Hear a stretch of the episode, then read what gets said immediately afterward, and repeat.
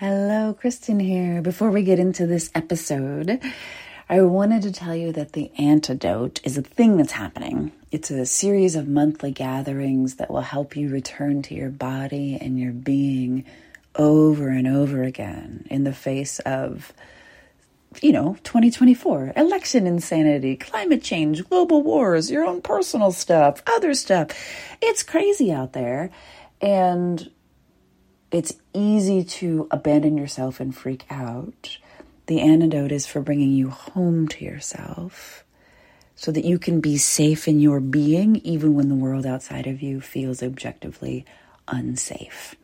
And because everybody's marketing at you, and there's no reason for you to believe me, you can head to jointheantidote.com to grab a free recording of the first session that happened this week so you can feel it instead of thinking about it to see if it's a good match for you.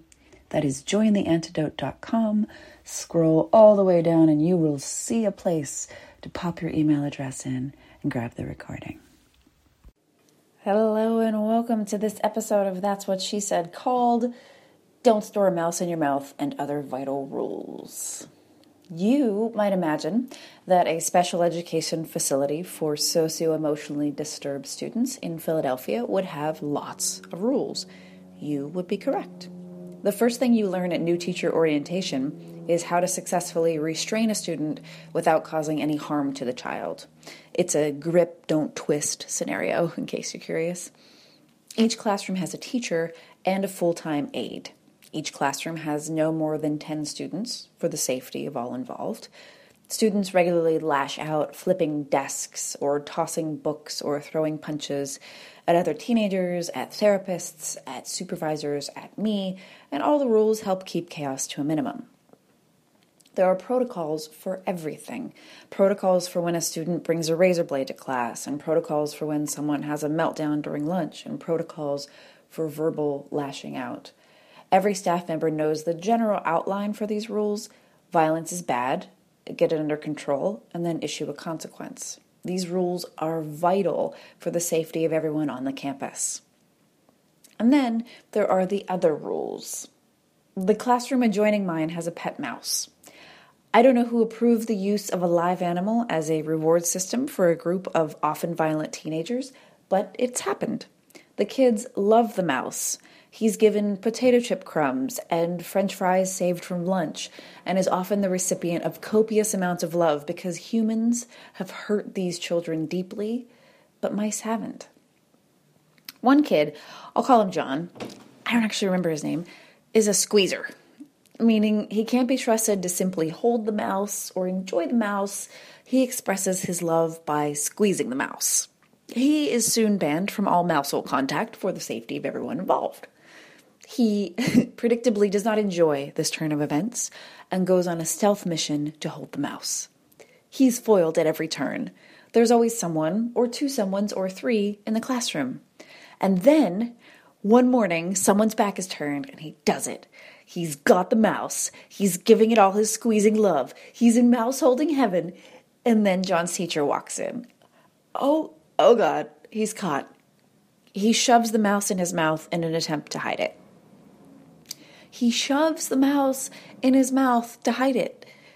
This does not go well. The classroom next door erupts into screaming, chaotic laughter, and the teacher steps out for a moment to get her shit together because she cannot, as you know, as an adult, under any circumstances, laugh at the mouse in the mouth situation. Of course, she wants to laugh at the mouse in the mouth situation. I'm still not sure how the mouse gets out of the mouth. Like, was it choked up or voluntarily surrendered? Did the mouse flee of its own accord and make a victory lap around the classroom? Or was it just spit into the open hands of the classroom aide who returned from the restroom in the nick of time? We will never know. Eventually, the mouse is returned to his cage, and a new rule is added to the classroom rule board don't store a mouse in your mouth. Life at the school moves on and no other student finds out what the consequences and protocols are for mouse in your mouth storage. Thank God. So, I was telling this story to Bear over the weekend, and it got me thinking about other rules the necessary kind, of which there are many, many, and the unnecessary kind, and how we often mistake the two. Like, no knives on your person in school, great rule. Don't store a mouse in your mouth, also great rule, but not really useful. Mostly made up, unlikely to be needed again. We as humans, as makers, as business owners, as evolving creatures, operate under an enormous set of rules. Laws, of course, and also rules of our own making. So I want to take a minute to sift through the rules consciously because I'll bet there's some mouse and mouth rules that could use dumping. So, um, this is an exercise that I'm totally iterating and messing with. Um, from there's a magical class you can Google from uh, Brene Brown and Glennon Doyle Melton about story, um, and this is from that with my own take, but I want to give them credit because they're amazing. And that class is like 40 bucks, so go do it. Um, I want you to list the rules. What are the unspoken rules that govern your life? What are the rules you've absorbed without anyone ever having had to articulate them? Which beliefs have you made into rules? And what has society decided is a rule, even if you don't like it? When we look at the rules, we can get a better handle on which are still necessary like absolutely urgent, and which are ready to be cleared away. For instance, here are two of mine from a much longer list um, those who can do, those who can't teach. Is that a rule or a belief, or like it's in the gray area, but it um, it has this way of holding people down and back? Because teaching is this thing that I've been doing since I was fucking four years old with my teddy bears, and teaching is now just one more commodity that you add to your entrepreneurial skill set to make more money versus something that is very much a calling and a part of you and something that takes a great deal of effort and articulation to do. But society says those who can do, those who can't teach. If you ever just want to make me lose my shit, say that to me and I will go into like horrible shutdown mode. It's like a societal rule. Another one, it's not okay to want a happy, meaningful life. You have to want more money and a happy, meaningful life, or you're wasting your talents. So, this constant pursuit of more money, and how if you don't just want to make more and more and more and more and more money, you're somehow letting down your entrepreneurial self or your potential or your talents. That's one of the the rules that are just sort of in the ether. It's unspoken, but it's it's in the fibers and it gets you. It got into me. Rules are often couched in absolutes, like it's not okay to blank, or you should always blank. Um, like for being professional, you should always answer an email within 12 hours. Or it's it's not okay to treat some clients differently from other clients because they're all paying the same price. Or you should never ever blank. If you're a female, it might be you should never ever speak out, or you should never ever share an opinion, or you should never ever laugh loudly, or you should never ever leave the house without makeup. All those are possible. Um, another way that it's often couched is blank will get you nowhere, or blanking will get you nowhere. So anger will get you nowhere, or flattery will get you nowhere, or any any activity will get you nowhere. What have you decided, or what have you absorbed, which is probably a better term for it, that will get you nowhere? So I want you on my mark to set a timer for 10 minutes and to do this. This is not easy because it's trying to articulate things that are in the ether. They are not necessarily at the top of your mind. You don't have a list of these rules staring across from you while you do your work each day. But it's important to articulate them. It's slow, but it's vital. So I'm going to list the questions one more time, and then I'll give you the just pause and give yourself 10 minutes to scribble or type or whatever you've got handy. What are the unspoken rules that govern your life? What are the rules, or if not rules, then like deep beliefs you've absorbed without anyone having ever had to articulate them? So no one's ever articulated them, or they've articulated them, but like as a society says, not as an individual level. Which beliefs have you made into rules? What has society decided is a rule, even if you don't like it? And again, we're not talking about the legalization of marijuana and the nuances there. We're talking about the much more subtle the much more subtle practices and habits and the things that you absorb and that you make true and that you make a rule for yourself without it ever being close to becoming a law. That's what I'm interested in. So we're going to pause, set a timer for 10 minutes, and then come back. Pause now. Pause now. No, really, pause it.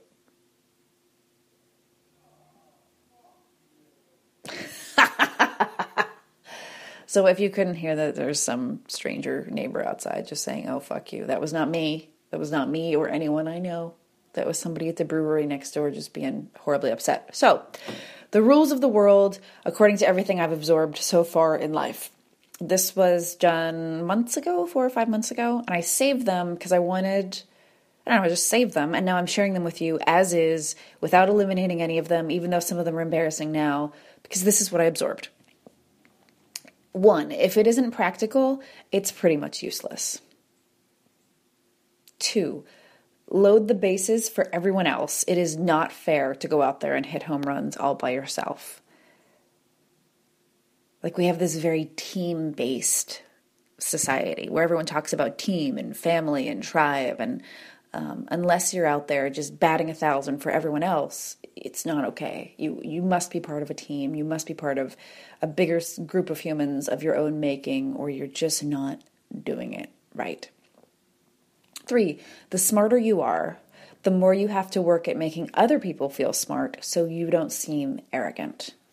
So, just like cell phone companies will throttle your internet access once you've reached your data usage, um, there is an active part of me that tries to throttle my intelligence depending on who I'm talking to and whether or not I need them to feel smart or not. And that's something I work against all the time to be as smart as I am without trying to shame anyone or to be arrogant, but just to let myself be as smart as I am. That's actually really difficult.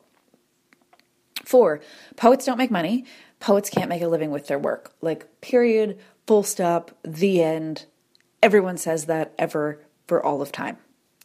Five, if you just follow the rules and sell all the right things, you can use your spare time to make the stuff that has no tangible, easy to see benefits and bullet points. In other words, there are these things I do and articulate and say and create, especially in a workshop type environment where it's not as simple as your benefits are that you've doubled your income, you've you've made an extra $10,000 and you've lost 43 pounds it's often I'm often dealing with the more subtle realms and articulating things that people can't quite see or helping people to articulate their own beliefs that change everything but that don't have these really obvious results like your eye color changed or your feet got bigger. You know like it, often the things that are the most vital are not easy to measure and so we do a disservice to sales and to selling and to trying to articulate those things when we try and just boil it down to bullet points because most of life can't be put into bullet points. The good stuff, the like, I had the most amazing experience and here's what happened. Often the bullet points fall so far short of that. Next, it's okay to be yourself, but not if yourself means swearing or ruffling feathers or going against the grain. Mostly yourself should just be wearing vintage polyester tops if you want to, or maybe wearing some really racy earrings. so maybe this is just a female thing, maybe this is just a life thing that being yourself has to fit within these confines of like you can wear silly shirts, but not all these other things about me. They're just me. Next, it's okay to write about whatever you'd like, but sharing what you write is a breach of confidence. If you're good at something, you should want to teach others to do it over and over and over again because that's how you build a following and make millions. So it isn't enough to teach it and it isn't enough to be good at it. You have to teach it and be good at it and then just teach the same course over and over and over and over and over again because that's how you build a following and make millions. Working with small groups isn't scalable, so it's not a small business strategy. It's not a smart business strategy. You must find a way to make your work scalable or it's just not fucking worth it. Again, this is not my belief. This is me articulating one of the beliefs that lives in my ether that's actually very hard to articulate and that is in some part something I believe, something of a rule, but also a don't put that mouse in your mouth rule. It's not really helpful for me anymore. what's also interesting is where things beliefs are at odds here. So my peers will say if it costs more, it's better. I have lots of peers that are prestige triggered, and so if something costs more, it's better. Period.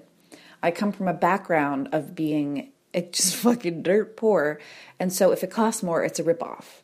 Like the sneakers at, at Walmart that cost twelve dollars are fine, and if it costs more than that, it's a ripoff. So rules can also be at odds with each other. These and they're part rule, part belief. It gets gray here, um, where peers are saying if you're charging forty five hundred, you should be charging seventy five hundred.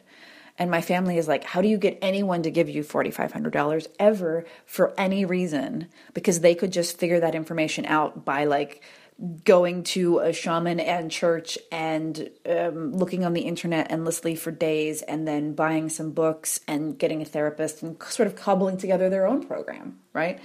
Um, and those ten- those are tensions. They're always at odds between the peers in my head and the family in my head, and um, and then me finding a way through the middle of pricing that feels fair, that feels profitable, that doesn't feel like, and I just uh, yeah, I just felt like charging that and fuck you.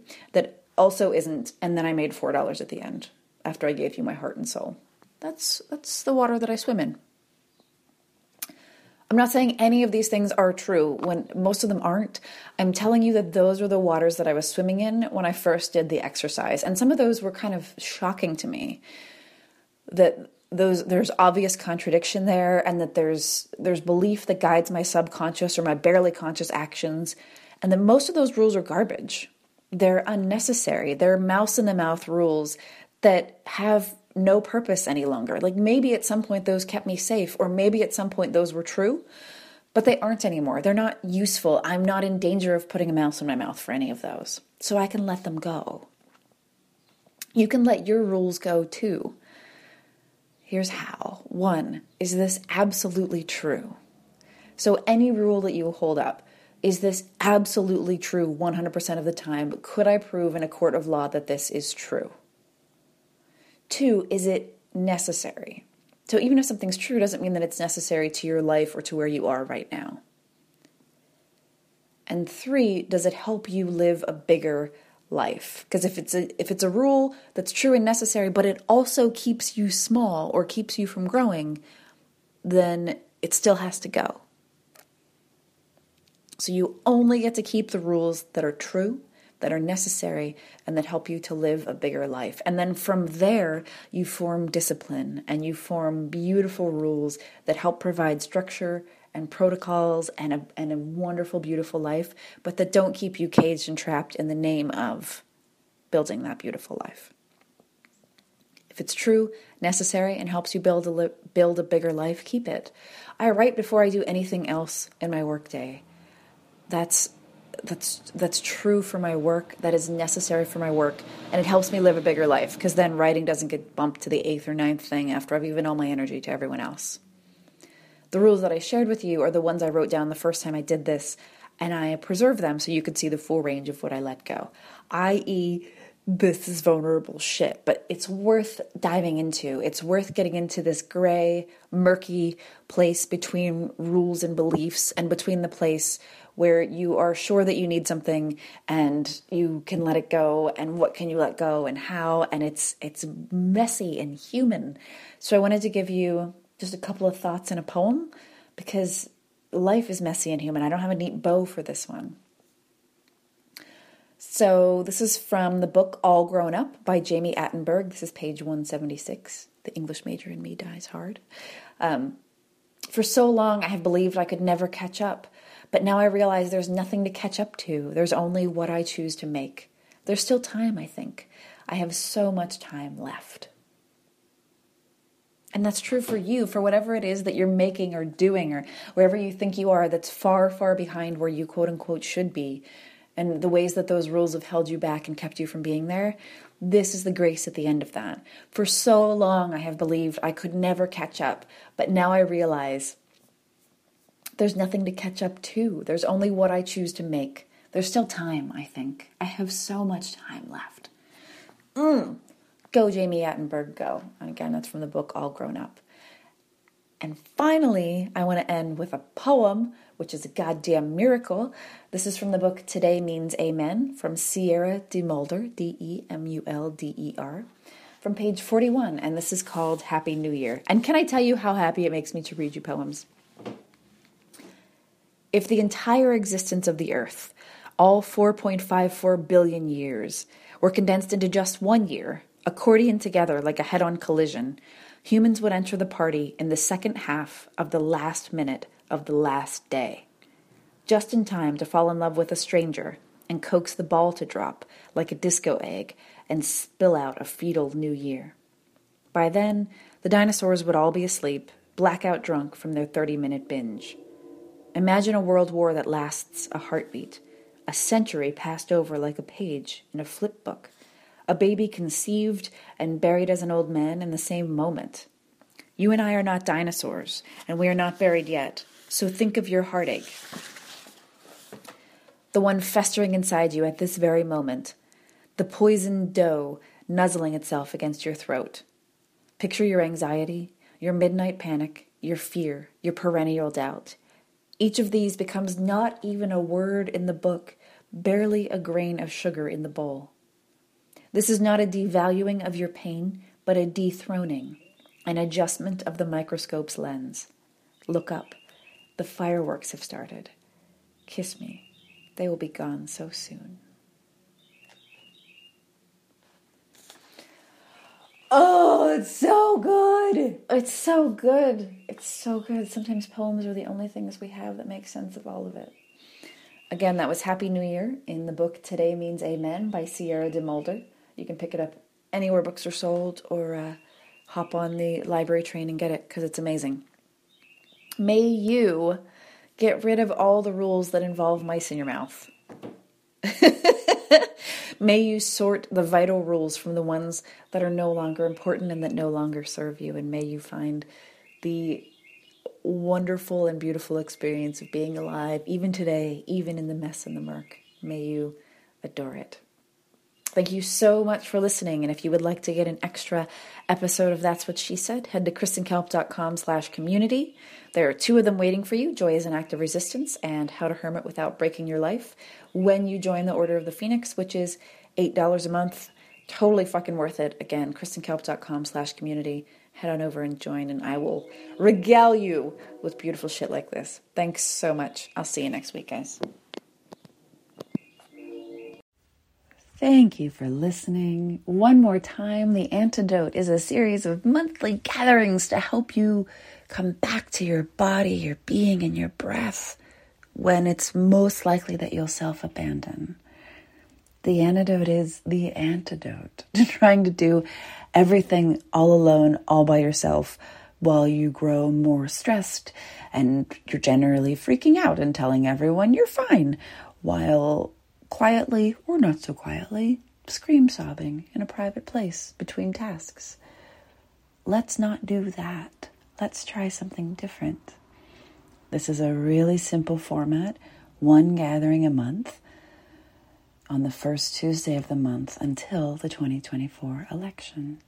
So we're practicing the skills that we will need in November now and we're getting really comfortable with body, breath, and being now.